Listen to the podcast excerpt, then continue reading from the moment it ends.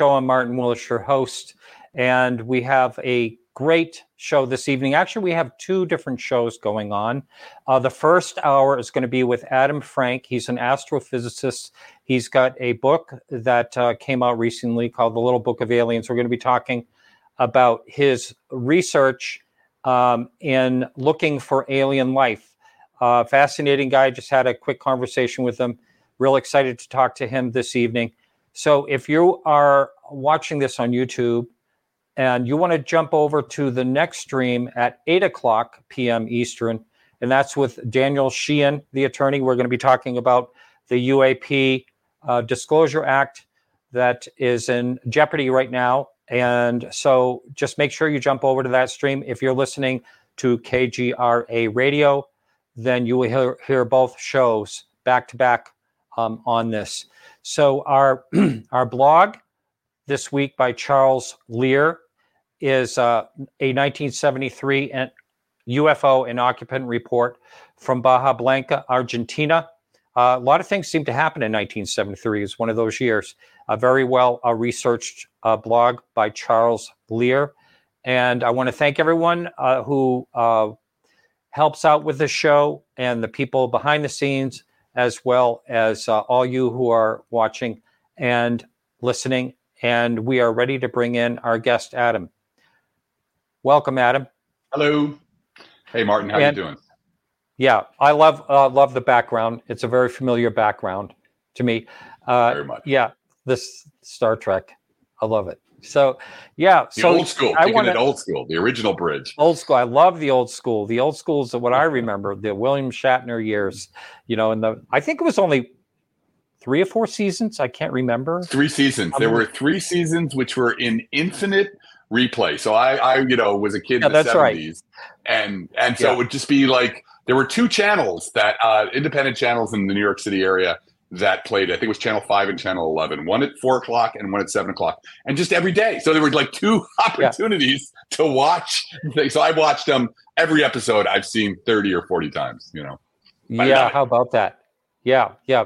Uh, yes, I I watched when they came out, and and my producer Donna was uh, wrote a letter because at the season two they were going to cancel it and she was one of these people. It was a, a letter right. uh, writing campaign that saved it and made it go another season, which is that's uh, amazing. That was fun. like an early example of the fan support, you know, which is now quite common. Happens with shows.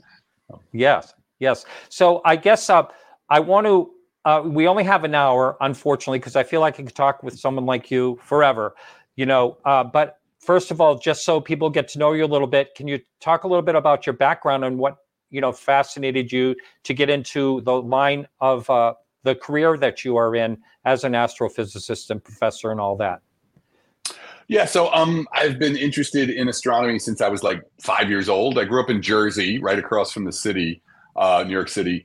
Um, and uh, my dad was a uh, writer, and he had um, he was really interested in science fiction. And there was uh, he had his in his library there was a shelf that had lots of 1960s pulp science fiction science magazines on them, and it was the cover of those magazines. I remember looking at them when I was like five, and you know, guys in space suits and rocket ships and, and aliens, bug-eyed monsters, and that was it for me. That was that's got me started. Being, you know, I knew I wanted to be an astronomer, like at five years old. And then, you know, later on, my dad would take me to the Hayden Planetarium. I also, my, you know, my mom got me a telescope. Um, so I just was I was into it. I always knew this was what I wanted to do. And then you know when I as I started to get older in my teen years, I could start reading Carl Sagan. I started doing you know uh, exploring mathematics and physics and fell in love with it, the actual doing of it. Um, and that's been it. And so I've always you know I've been an astrophysicist for 30 years, a professional astrophysicist, professor for 30 years. And you know I wrote this book. The whole reason that I wanted to write the little book of aliens was because I wanted people after all that time, I wanted people to see how close we are scientifically to answering that question that we actually through you know telescopes like the james webb in the next 10 20 30 years we are going to have some kind of answer or at least data relevant to that that question. So you know i've been in i've been doing astronomy forever. I've been interested in life in the universe. I've been you know as well as the physics of life just in general what is life which is a strange question. Um yeah. so all of that has been my professional interest for a long long time Excellent. There's a quote. I was going to see if I could find it for you here because I know I have it somewhere in my images, but um, but I know you're. I, am sure you're familiar with it, and uh, I, here it is right here, and it's you know the Arthur C. Clarke. Uh, you know the two possibilities exist: either we are alone in the universe, or we are not. Both are equally terrifying, and uh, yeah, yeah. I wouldn't say terrifying though. I think exciting in one way or the other, or compelling, or yeah. philosophically, um, uh, uh, you know, rich and vibrant with huge co- consequential for sure. But um, I, you know, I wouldn't see either of them. I mean, certainly finding life, I don't think would be terrifying. Maybe being alone. If we were truly the only place in the galaxy or even the universe itself where there was life, that is a little freaky. Um, and it is possible. Yeah. I got to say, you know, even though there's all those stars I'm familiar enough, you know, with all the things that go on that there is a possibility that's true. I don't think so. I don't, you know, I'm an I'm an alien optimist, but um, but there is a route that that's possible, and so that would be that would be strange if we were the only time life ever started. Well, you know, it, it's to me, it feels like it. I know we don't have we don't have solid evidence, but it feels like it would be impossible that there wouldn't be, only because of how life can survive in the harshest of places you know th- th- that they find it. And you know on the bottom of the ocean or you know i mean where no sunlight ever gets and you know things like that you know i don't know how they get their energy. I don't even know how any of that works. But it's just like life it wants to be here really bad. And um, I, I believe it has to be a universal thing. It's just how does it start? That's always the question yeah but you know this is the this is what i love about science is that my I have the same bias. I have the same bias, especially microbial life, because if you look at the history of the Earth, the Earth, you know, forms about four four and a half billion years ago. By about four billion years or so, the crust, uh, the magma ocean, as we call it, which eventually forms the crust, cools to the point where you're starting to have the possibility for life. And by 3.8 billion years ago, we have kind of we believe that life is formed. So it's almost like as soon as the planet was ready for life, life formed. So, you know, that kind of implies life is easy to make. But on the other hand, you know, it is getting life to start. Like exactly what happened. You know, again, like we have these biases that are kind of hunches, but you know, when you start doing the science, you also find there are ways in which it may be really like you may need very, very, very special conditions, you know, in order to get it started. And that's the real mystery because you know, you can see from the science that there are a lot of special conditions, a lot of accidents that are required. Earth is very special yeah. compared to other planets. So it's, you know, we just don't know. And that's what's interesting. And that's what makes the science of this so interesting right now. Right. And, uh, you know, even if there, it was like a panspermia type situation where we were, you know, it came through our atmosphere or uh, a meteorite or whatever it is, even yeah. if it was that, it had to start somewhere you know and right. the the very first spark of life to me is is a fascinating how that how that all like you said all the accidents seem to have ha- had to have happened exactly that way you know uh, right. you know someday do you think it's possible that they can create life in a lab well, there's, you know, I'm actually involved. We have a grant from the um, Templeton Foundation to study like what makes really what we're focusing on is the physics of life. What makes life as a physical system different from you know a bag of chemicals, right? Uh, and so part of that community, I'm getting used to that research community. There's the, what's called a life, artificial life. So there are people who are working very hard to kind of assemble the you know the the what you need for life from basic constituents. I think that's possible. I don't know. You know, people like I was just reading a paper the other day, which was like 20 years ago, and they're like, very soon we're gonna have it. And it's like 20 yeah. years later, it's like, oh well, that didn't work out. So um, yeah. but in the book, you know, I have a whole chapter on abiogenesis. So this question of how to go from not a bunch of non-living stuff and then have it like rattle around in a warm pond or something and get that first replicator, get that first chemical replicator that has some information encoded in it to allow the next version of it to form and maybe with some mutations so it's better even at replicating. Um, that's a really you know we have made a lot of progress on that and it, particularly in the 1950s the famous um, uh, miller urey experiment where they first showed that with the basic building blocks, uh, the basic kind of environment of the Earth, you could get kind of almost everything you needed to get life started. So a lot of great research, but we still don't have, we can't still can't cross that divide from non-life to life. Right, right. Well, first of all, I do want to say, I do want to thank you as someone of your stature and a scientist for coming on a show about UFOs. I thank you for that. Um, and so, obviously, people probably want to know, and I understand. Uh, you know, most people are skeptic. Most scientists are skeptic. Uh, but I'm not going to put words in your mouth. I think skepticism is healthy um, in all counts. I, I personally, you know, think that there's definitely something going on where something is coming into our atmosphere that doesn't make any sense uh, in a lot of ways. And I think we may know more. But in general, have you had a semi open mind to the possibility that we could be visited?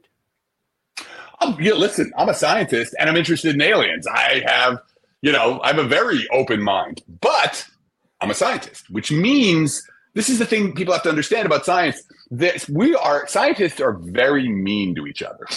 like, I mean, really, you know, yeah, the the, yeah. the link between a piece of evidence and a claim that you want to make about that evidence, we are absolutely brutal about what we demand in in making that link, right?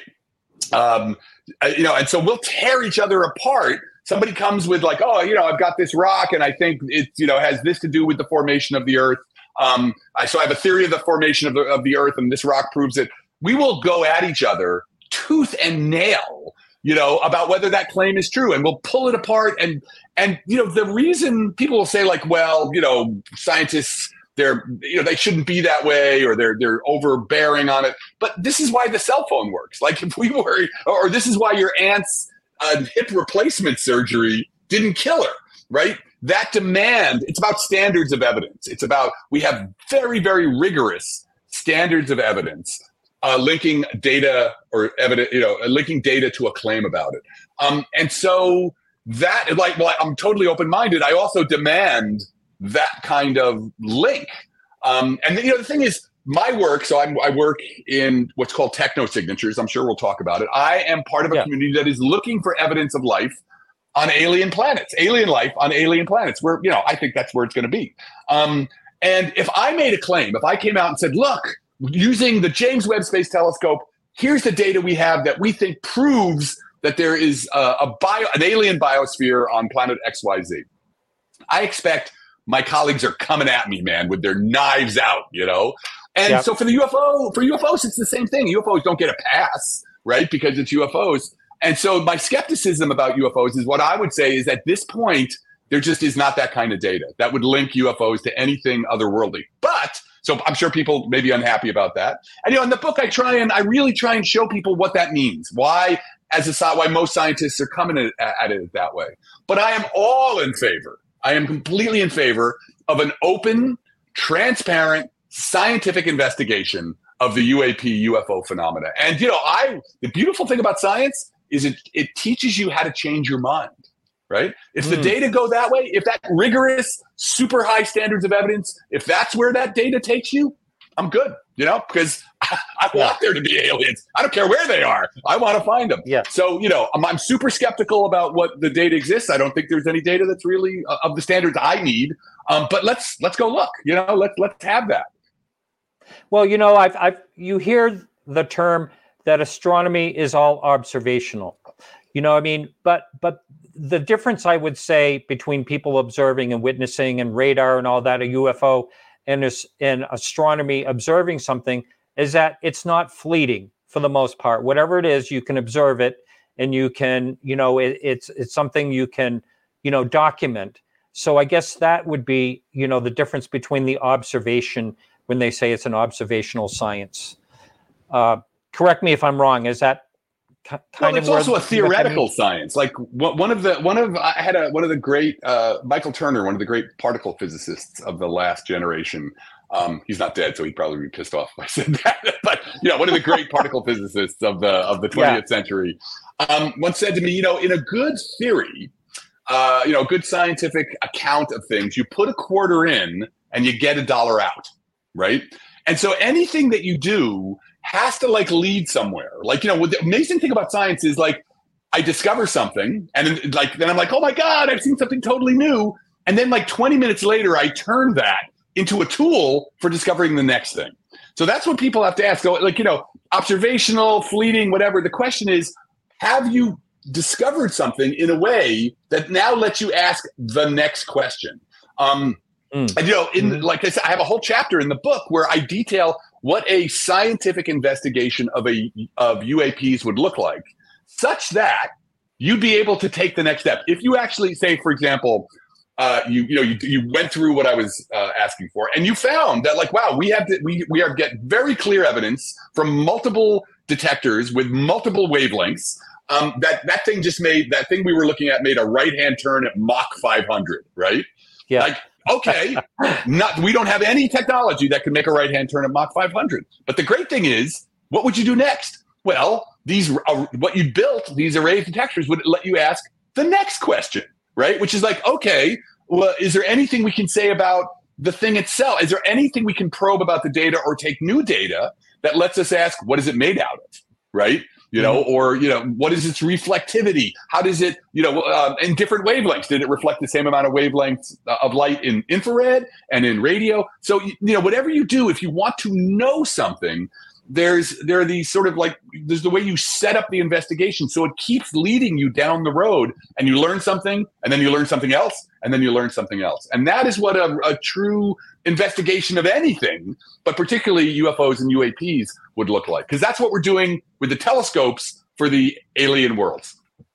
You know uh, when i first started the show and really until 2017 the end of 2017 when the New York Times article came about out about the Pentagon, you know, looking into UFOs, there was no one in the scientific community, very, very few, that wanted to take a look at UAP, as they call them now, or UFOs, um, because of first of all the stigma, stigma, and secondly that there there's no funding. You can't fund something, you know. There's no end. There's no means to an end. So how can you get funding for something where there's no real means to an end for something that's fleeting, something that's not repeatable? But now I've seen a big turn where uh, there are scientists now that are, you know, that uh, you know, I spoke to one who said, "I want to be here on the ground floor," you know, and when this whole thing breaks, uh, you know, because really, truly, you have to agree. I'm sure you do. I, I think it's one of the most important things that there is that we could possibly discover is alien and possibly intelligent life um, other oh, than yeah. ours. Besides, yeah, no, no, um, you know, what happens after you die? You know, I mean, what are the big the big questions? Yeah, you know? that's why you know I opened the book with that. That like this question of uh, of is there life in the universe is exactly like the question what happens after you die because you know everybody's got an opinion um, nobody knows anything, and uh, the answer would change the world. Right? Would change. Would literally yeah. change our understanding of the world. So you know, and and and the, this question of of life in the universe is old. I mean, you can see the Greeks uh, arguing about this 2,500 years ago, and so that's why the first part of the book I try and run through the history. And whether you're interested in UFOs or you know the the the use of tele- scientific use of telescopes, knowing this history is really important because our ideas about alien life were handed to us from this long history of people uh, arguing about it, occasionally setting each other on fire. You know, I, the story of Giordano Bruno.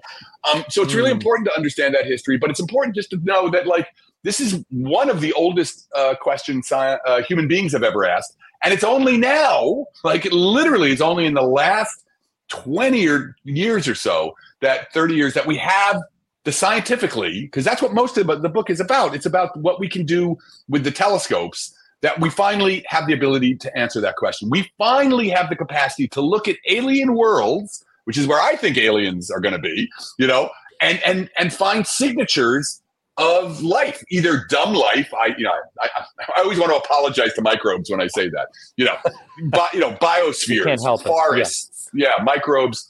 Um, so either you know dumb life or smart life we have finally, finally the ability to search the universe, search the galaxy for evidence of life. And so that's the most exciting. This is such an exciting moment for us.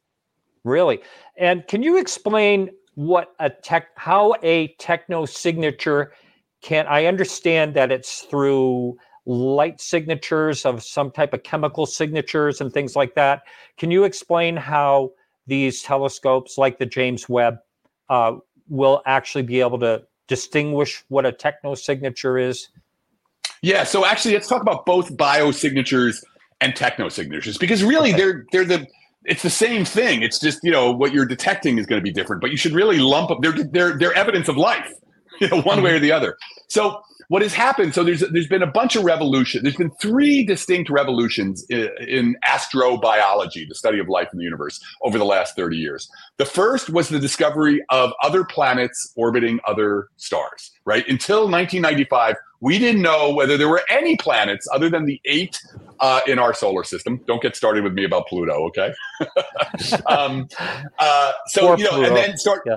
I know, I know. Yeah. Um, in 1995, we discovered our first planet orbiting another star, and now we know that every planet, I mean, every star, every star you see in the sky hosts a family of worlds. Okay.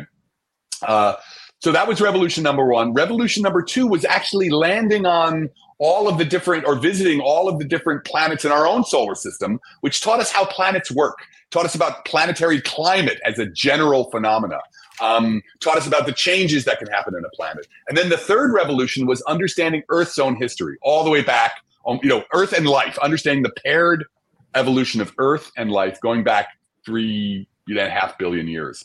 Because that last one, what we've learned is, is that when life forms, it takes over a planet, completely changes the planet's history. Life is not some kind of passive scrub sitting on the surface. It literally is a dynamo that completely takes over the planet. And if you want an example of that, just take a deep breath. All that oxygen. The only reason the oxygen is in the atmosphere is because of life. 2.5 billion years ago, life invented a new form of photosynthesis that belched out oxygen. And that is why there is oxygen in the atmosphere. If life disappeared, that oxygen would quickly react away uh, and disappear. So what that means is that oxygen, as an example, if you could look at a, a, a, an alien planet and detect the signature in its atmosphere of oxygen, you will have found evidence of that life on that planet. The, the, the atmosphere, the atmosphere constituents becomes a life detector. So how do we find that? How do we do that? One of the main ways we find exoplanets is what's called the transit method. So we, you know, we're looking at a star and we just sit and we stare at that star for a while. And eventually, if everything lines up, a planet passes between, uh, you know, if a planet is orbiting the star, the planet passes between us and the star. And it creates a little eclipse, like a micro eclipse. You know, for a little bit, we see the, the light of the star dim slightly in a, in a very special way and then come back as the planet passes in front of it. So that when we see that, we're like, boom, we just discovered a, a, an exoplanet. But if the planet has an atmosphere, then a veil of gas surrounding it, then when the planet passes in front of the star, there's a, a brief period of time where the starlight passes, doesn't get obstructed, doesn't get blotted out. It actually passes through the planet's atmosphere. And as it makes that trip through the atmosphere, it interacts with the chemicals in the atmosphere and leaves a fingerprint in the light. And when that light gets to us, we can kind of unpack it and see like, oh, oxygen, carbon dioxide, et cetera, et cetera. And so the the um, the, the a biosignature is something like the the fingerprint of oxygen or dimethyl sulfide, which is a chemical that only the plankton puts into the air. Okay, so you discovered mm-hmm. anything like that, oxygen, dimethyl sulfide, other things, you have found a biosignature. Now, if the planet has a civilization on it, all of its technology, the sum total of its technology, you can call it the technosphere. Right on Earth, we've got satellites orbiting. We've got the uh, uh, at night the uh, artificial illumination, like the night side of the planet is entirely lit up. The atmosphere is full of chemicals that we put there inadvertently. So, for example, let's take one of those chlorofluorocarbons or CFCs.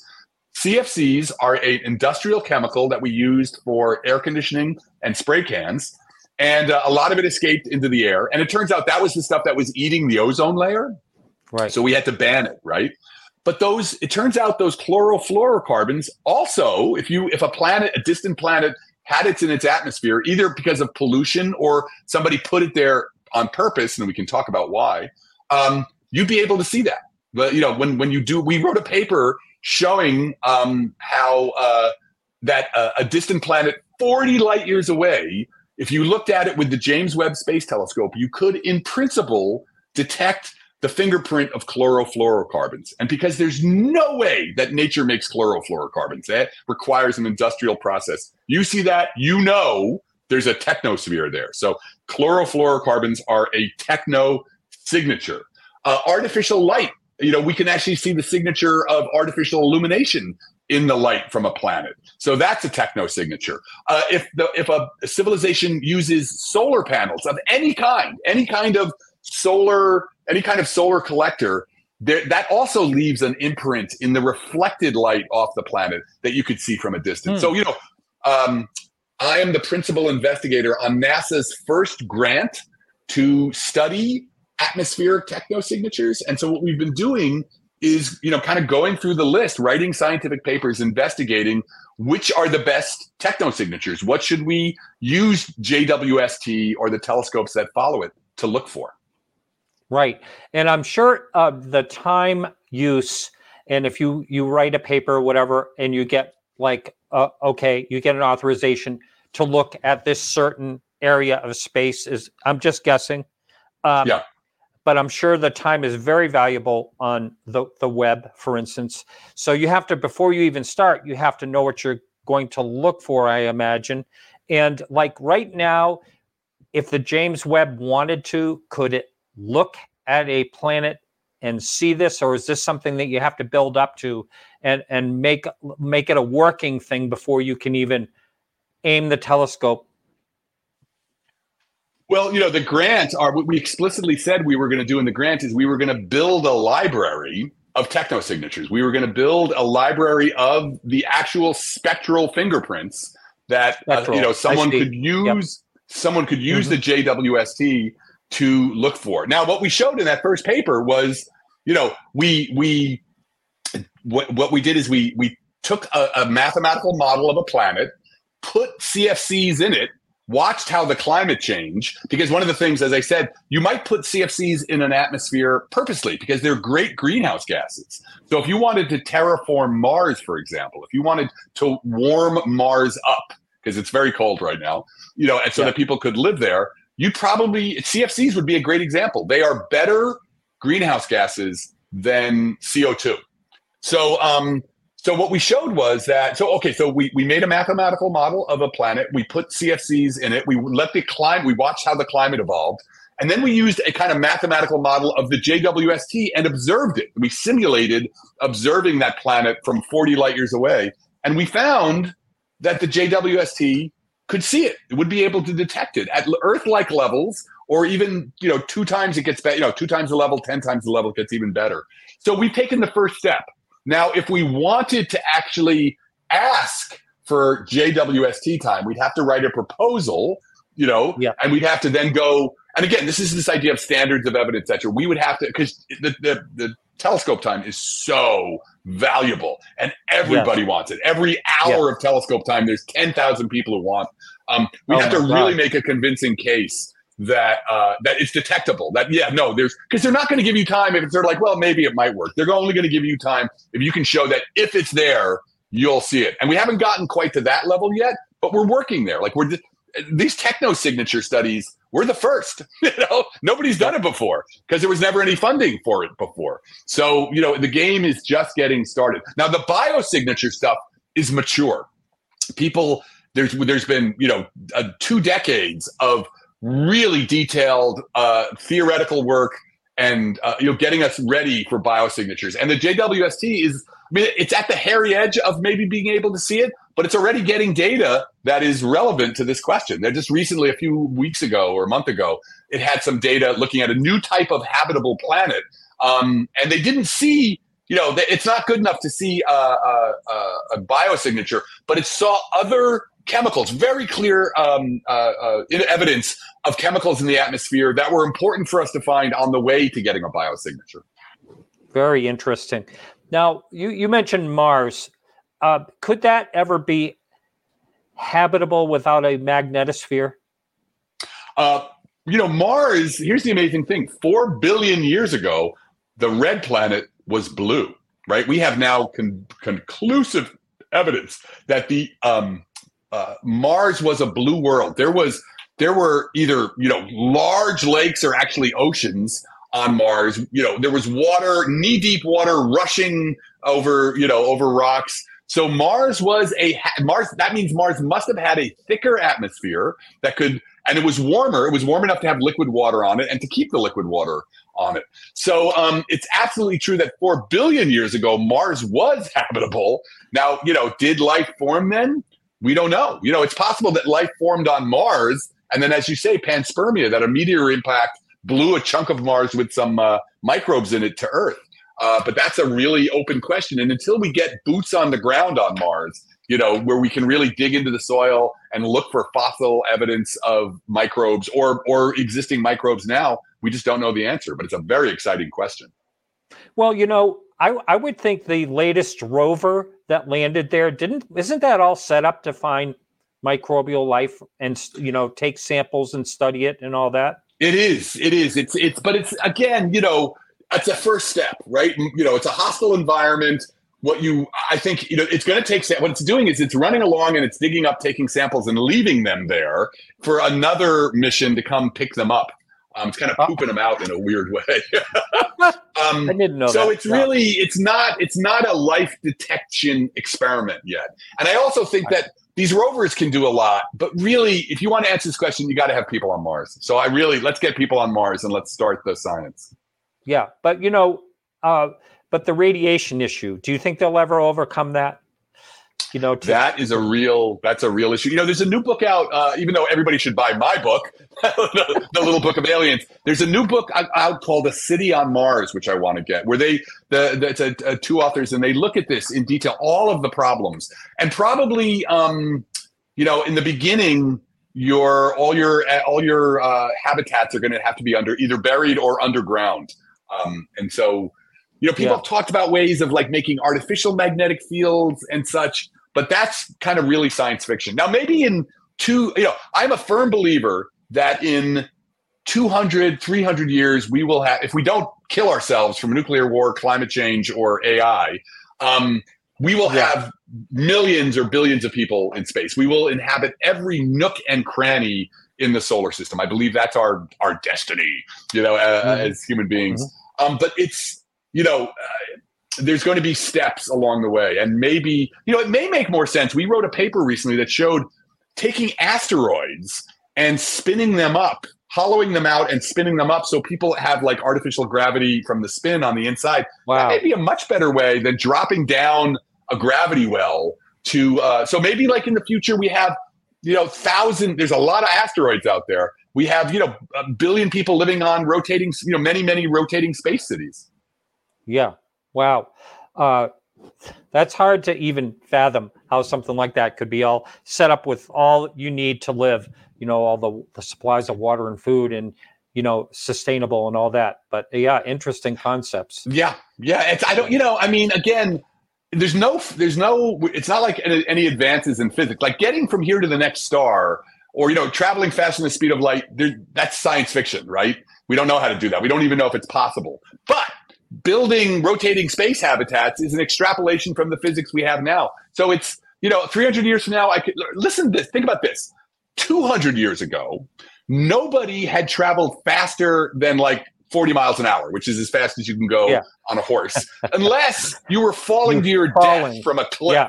Right. Yeah. Right. So, and now, you know, we're all, we, you know, we travel at 500 miles an hour five miles in the sky and we're like yeah whatever so you know yeah. the idea that 300 years from now we'd have rotating space cities is not i don't think that's a huge stretch yeah i remember uh, reading somewhere where like i forget how many hundreds of years ago but they had a theory that if you moved faster than 60 miles an hour you would die your heart would stop right. And uh, yeah, yeah I, guess if you're falling off a, a building at 60 miles an hour, that's true. Um, so this uh, this is a question someone posted in, in the chat, and I've I've heard people talk about this before. Uh, would ever would anything like that ever make any sense? Uh, and that question from Stephen is, uh, what about a space elevator? I want space elevators. Where's my space elevator? I love space elevators. Space elevators are the key, right? Um, now it's a very, it's a huge technological challenge. Uh, but yeah. you know, any fan of Arthur C. Clarke who's read, you know, that he wrote a great book, a real law. it must have been the 70s about space elevators. Um, so here's the, you know, what, so what is a space elevator? The idea is, you know, rather than have to use huge rockets to blast yourself into orbit, you have basically a cable running from orbit down to the Earth, and then you have like cars that climb up the cable, and that's how you get stuff into space. Now the problem is, in order for this to work, the cable can't just be out, you know, 100 miles up the cable has to actually have a counterweight that goes way out to like 36. I'm not exactly sure how far it is, but like kind of the geosynchronous orbit or even past it in order to keep the table taut so it doesn't just drop down, right? Um, these in orbit, you know, have to be moving pretty fast in order for them to stay in orbit. So if you want something that just sits in front of, um, it just sits over one place, that's geosynchronous orbit. And then you actually have to have a counterweight so that it stays taut. So you actually need something, so you need a cable that is lightweight and strong enough uh, and can go out more than 36,000 miles. So, you know, that's a little pushing it. But uh, people talk about carbon fibers, carbon nanowires as being a possibility for this because we know we can make those super strong. We just can't make a lot of them. But again, 300 years from now, that's an that's totally a possibility. And then you know you could just move stuff up and down through orbit; it'd be no problem. You know, one of the things uh, when I've talked to a, lot of people um, on the show that are either astronomers or kind of in the field of what you you do, uh, you know, they they bring up the fact that uh, physics is uh, the physics that we know currently. Um, you know, it's impossible for us and I understand the vastness. I, I have a, a Jeffrey Bennett, who you said you know, uh, you know, made an example. If the this is a very good thing to go by. If the I want to get it right though, if the sun was the size of, I think he said a basketball, and it was in Maryland, in Washington D.C., and the Earth would be the size of a ballpoint on a ballpoint pen, and the first star would be in San Francisco. Yeah, that's kind of that, how he was talking about the distances. And so right. I understand the distances are vast, but um, do you think it's possible that there is some type of physics that has been learned by a high intelligence and how to travel space faster than the speed of light? Do you think it's well possibility? Yeah.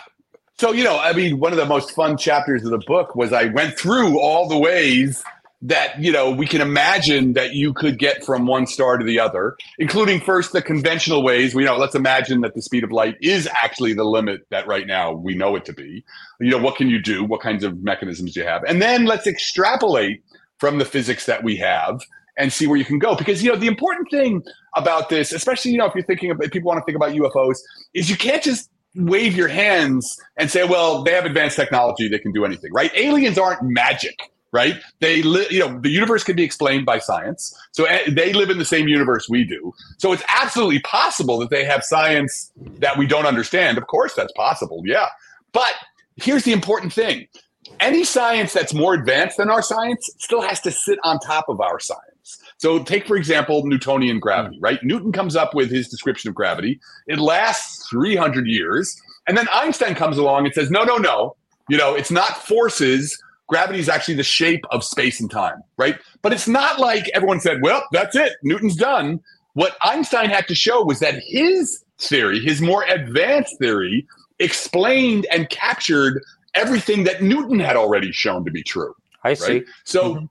So any new kind of physics that involves moving faster than the speed of light has to still sit on and recover all the physics and that we know is true and we know quite a bit right? So that means you have to extrapolate intelligently. You have to use your imagination constrained with what we already know about the universe to try and move forward. And so like uh, in in the book as i say there's there's like trying to use Einstein's theory of relativity to, to imagine how to how to go faster than the speed of light, which really means you're not going faster than the speed of light, you're warping space, right? So general relativity allows the possibility for you to take distant places in space and time and fold them together, yeah. jump from one mm-hmm. to the other, and then unfold, right? That is mm-hmm. a theoretical possibility. There's also wormholes, which play the same sort yeah. of role. You know, warp drives. There's also warp drives, which are kind of a bubble of uh, that move, a bubble of space time that moves through space time at whatever damn speed it wants. But here's the problem. So these are all theoretical possibilities. You can show in the mathematics they're possible, but the only way you can show, the only way it works is you got to add this thing called exotic matter, which doesn't exist, right? At least, you know, it's basically you just say like, oh, I take the equation and I'm going to add a plus sign right there with a one. That doesn't, you know, and I just made it up. And then you can get the equations to do what you want, but there's no, you know, it's just purely theory. There's no, there's, we, we've never seen anything like exotic matter. You know, it's just something we invented. So, you know, if there was exotic matter, then yes, maybe you could have faster than light uh, travel in that kind of way. So, uh, that, I think it's important. Go ahead. Sorry. Go ahead. No, no, no. Go ahead. Finish it. I just think it's important, and I also talk about quantum mechanics. And quantum mechanics is the theory of the very small, and it's it's the most amazing theory in physics. It's the most powerful theory we've ever developed and really nobody understands it. And what I mean by that, nobody understands what it's telling us about the, the about, about reality. And there's enough in there that maybe you know you can kind of wave your hands a little bit and say like there's something in quantum mechanics that would allow you to appear you know from you know disappear in one place and reappear somewhere else. You know i'm just again i'm, I'm writing a science fiction story. But that's kind of what you you have to do if you want to take it seriously as opposed to just being like oh they can do whatever they want. Yeah. Yeah. Um, yeah, I, have heard people say, well, you know, they're here, so you can reverse engineer how they got here, but they're here. You know, I've, you know, I mean, uh, you know, I don't, I don't know, uh, you, you know, uh, what to say about that. As far as I know, as far as the scientific mind needing the evidence, I, I, I totally understand that. I would like to ask you how you think an intelligence. Uh, not going, maybe going off the human model, but what do you think the development of intelligent life could possibly be altered by and in an evolution? Yeah, well, that, oh, God, that's fascinating. So, the last part of the book, I really engaged with the evolutionary literature. I really was looking deeply in that to try and answer that question because we know a lot about evolution and no matter you know anything whether the life is based on carbon or silicon or whatever you know we have some general definitions anything we call life is going to have certain properties um, or certain behaviors and evolution is one of them darwinian evolution is kind of more a logic than a theory and anything that's alive is going to follow this logic it's just that's kind of what it means to be alive and so when you track evolution and and uh, intelligence, what you see is, you know, our cognitive structure, the cognitive structure that we have, the way our minds work, is really just like one teeny tiny sliver of the possibilities out there. So this is why the chapter was so much fun to write. You know, and it's possible, um, you know, as Wittgenstein said, that if a lion could talk, you wouldn't understand what it said, right? That that alien minds could be so different that mm. they were not were barely living in the same world um, one of my favorite movies, and everybody should watch it, is Arrival. I don't know if you've ever seen Arrival. Oh, yes. Yes. Yeah, mm-hmm. so good, right? And what I love about that, so Carl Sagan had this idea that, like, oh, you know, everybody's going to have the same mathematics. Um, so therefore, you know, we just meet with the aliens and we'll show them how we write the, you know, equation for a circle and they'll show us how they do it. And, you know, pretty soon we'll be swapping knock, knock, knock, knock jokes and, you know, cures for cancer. And in the movie, they said, you know, these aliens arrive, these really, really cool looking aliens too, not, not humanoid at all. Um, and they send in a linguist and a Carl Sagan physicist. And the Carl Sagan physicist fails immediately and spectacularly. And it's the, the, the linguist who understands that language is not some kind of logical structure, it's embodied. It's about living in a body in the world. She breaks through, and what she finds is they, they are kind of living in a different world. They experience the past, present, and future at the same time. So they literally almost have mm. a different physics in a way that they're that they're moving through.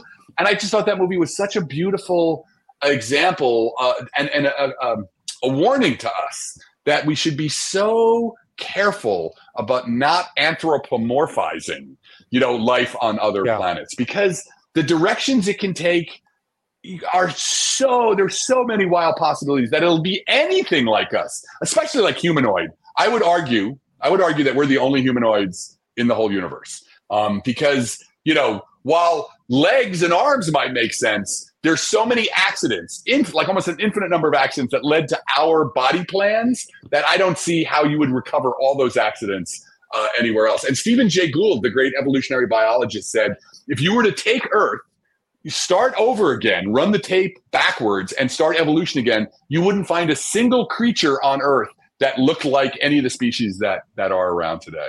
And so I think that that that's true. We have to really be open-minded when we think about how creative life uh, is going to be in in the forms it takes. So, what are some of the things that form uh, where we go in an evolution if it would be different? Um, you know, if you, you're talking about being on the same planet, the same development of Earth, the same gravity, and all that, I don't understand particularly how it could be that much different. Um, so, I'm just curious, what his theory, how his theory came up with that would be totally different. Well, so what you know, you certainly so evolution is a battle between convergence uh, and contingency. So convergence is the idea that you will get, uh, you know, physics and chemistry will the, the laws of physics and chemistry sort of mean that life has faces the same problems over and over again, and will choose will will evolve similar solutions to those problems. So, for example, wings. You look at Earth and you see that wings have evolved on three very different evolutionary lineages. There's bats, which are mammals, there's birds, and then there's insects, right? So they all evolved wings, right? But their wings are very, very different. Um, so, you know, uh, uh, legs, for example, like you can expect if you've got to walk along a surface, you'll invent some version of sticks with joints on them. But the idea is that every insect, the form of every insect, the form of every of a bat, the form of actually really depended on the accidents, millions and millions of accidents to get anything would say like the um, uh, bipedal symmetry, right? That idea, or, or, not bipedal, you know, the, the bilateral symmetry. Uh, most of life, much of life has bilateral symmetry. It doesn't have bilateral symmetry because bilateral symmetry makes some kind of cosmic sense. It's because early on, that was there was an accidental you know mutations are always accidents. There was an accidental mutation that led to bilateral symmetry and that preserved. Evolution is conservative. If something if it makes something the next generation is going to have a version of that and so on and so on. You could have easily got if evolution if it had been one or two different accidents you might have had quadrilateral symmetry because that's totally reasonable too. And so you know when a rock fall some rock random rock falling on some quadrilateral creature wait you know three million years ago if that hadn't happened if that accident hadn't happened we'd all be quadrilateral. We'd all have forearms you know maybe in different places that had eight joints on them. So it's that the actual form you take um, you can expect arms you can expect or you can expect sticks jointed sticks. You can expect uh, curved surfaces that um, allow you to that produce lift so you can fly but the actual forms they're going to take those are accidents. And they, if you ran the tape of life again, you would have wings, you would have, you know, uh, sticks, but they wouldn't look anything like what we, the, the creatures we have today. Isn't that something? This is uh, someone posting here. Uh, Dirk is saying our DNA is DNA is loaded with random change, often from viruses. That's uh, that's interesting. Is I've never never thought of that or heard of that before. Is is that something you're aware of? I'm vaguely aware of it. You know, I mean, the important thing is is that the DNA is mutating all the time, right? So the the the two important um, things, you know, as I des- described, this was sort of a you know interesting part in the book of seeing like what when I talked about this logic of life. So I, I sh- you know tried to show people how this works. The two things that are important about life is one. Um, uh, survival of the fittest, as we all know. You know, if the environment changes, whoever is best adapted to that environment wins in terms of reproduction.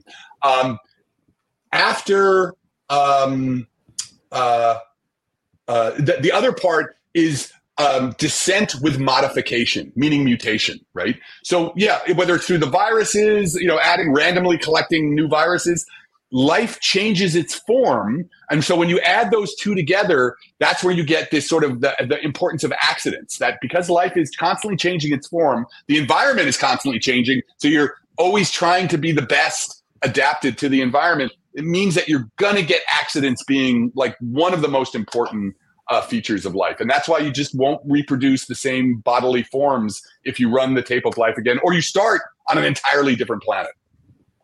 All right, now I'm going to ask you um, a question that most scientists wouldn't like me to ask. Is their opinion? Um, how what? how would you feel if you learned that you must have heard that you know the claims out there, the whistleblower claims that there's uh, crashed you know UFOs uh, in our possession in the government, and how would you feel if there was some part of the government that actually knew there was entities and was hiding it from the American public, let's just say in America alone. I'm just asking for what would that make you feel like as a scientist if you found out, hey, they knew there's biological entities were, you know, wherever they came from, I don't even know where they come from, but let's just say that they actually had these in their possession. Would that would that disturb you that we've been hidden that was hidden from, you know, the science community? Well, first of all, I'm not going to believe it until you show until until I you know like Oh, I, I say, understand show that. me Yeah. show me the spaceship.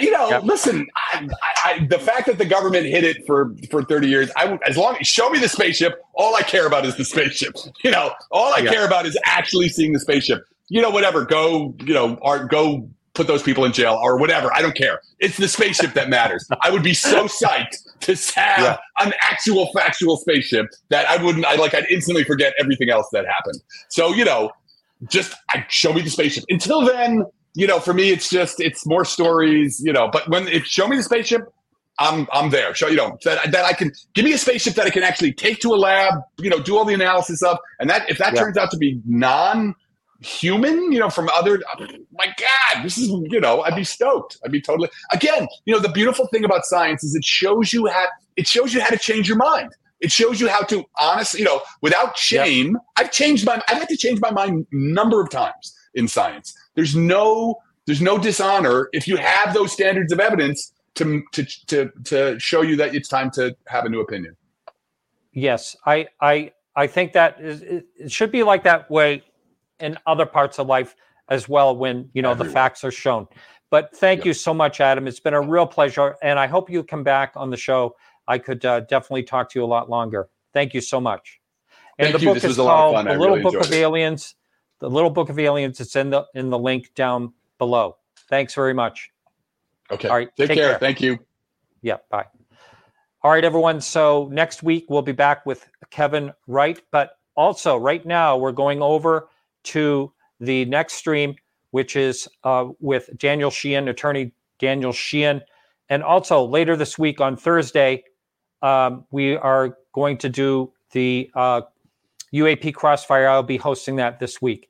And that's it. We'll see you over at the next stream.